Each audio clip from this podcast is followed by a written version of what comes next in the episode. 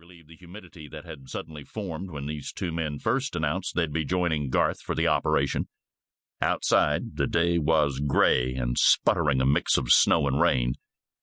It was as if Earth mourned for the most notorious of its cats. I can't watch, Bledsoe whispered. Garth tried to concentrate on the task at hand. The knife still shook, but he wasn't about to delay any longer.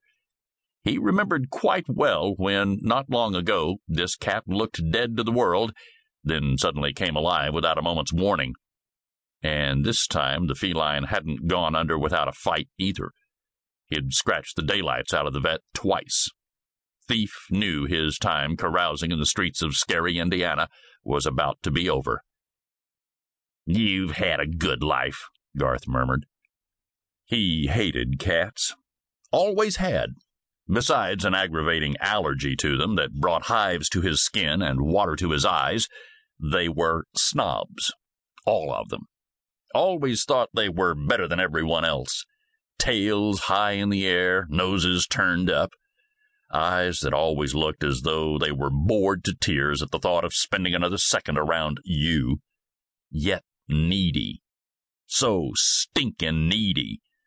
But as much as he hated cats, he couldn't help feeling a bit of remorse for this poor fool who had single handedly populated the town with his offspring. Thief had even inspired a book by their town's celebrity horror writer, Wolf Boone. If only Garth's life could be so exciting. He glanced over his shoulder. Kennard had turned away too and was staring at the table of instruments that glinted in the room's fluorescent lights. A satisfied smirk formed on Garth's face, and finally his hand stopped shaking. He looked back once more, and now both men peered out the window. He began the operation. After a few moments, Bledsoe said, Hmm. What? Kennard asked. Look, there, in this tree next to the window. What? I don't see anything. See, right near the top. It's an owl. An owl? Oh, I do see it, Kennard said. You know, I can't remember ever seeing an owl in these parts. Come on, give us a little hoot. Come on, come on, little owl said Bledsoe. Bledsoe, you sound like a moron, Kennard said. He turned back toward the vet. Garth, how's it going over there? You want to come and look?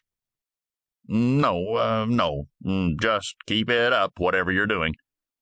Garth rolled his eyes as Bledsoe continued to call to the owl as if it were a one year old. Hello, little owl.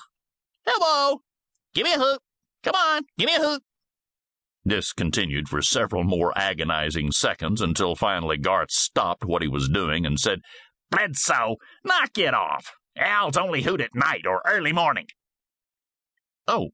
Bledsoe turned back around and observed the owl. The room was silent for several minutes, allowing for the concentration Garth needed to get it done right this time. At last he set his instruments down, wiped his forehead, and was about to pronounce the operation a success when the silence was undone by a single sound coming from outside the window. Hoo! Chapter 2 Wolf, top of the morning to you. Wolf smiled as Oliver Stephanopoulos greeted him with a larger than life hug, followed by a good country slap on the arm, then checked his watch. Right on time, my friend. That's what I like in my employees. Wolf looked around.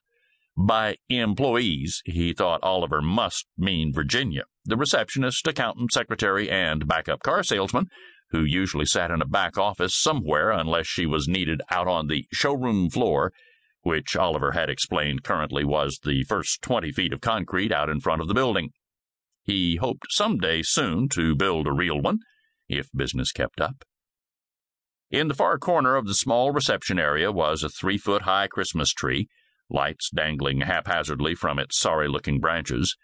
A Rudolph the red-nosed reindeer clock with a blinking nose hung on a nearby wall, and underneath it, on a small table, rested a porcelain nativity set.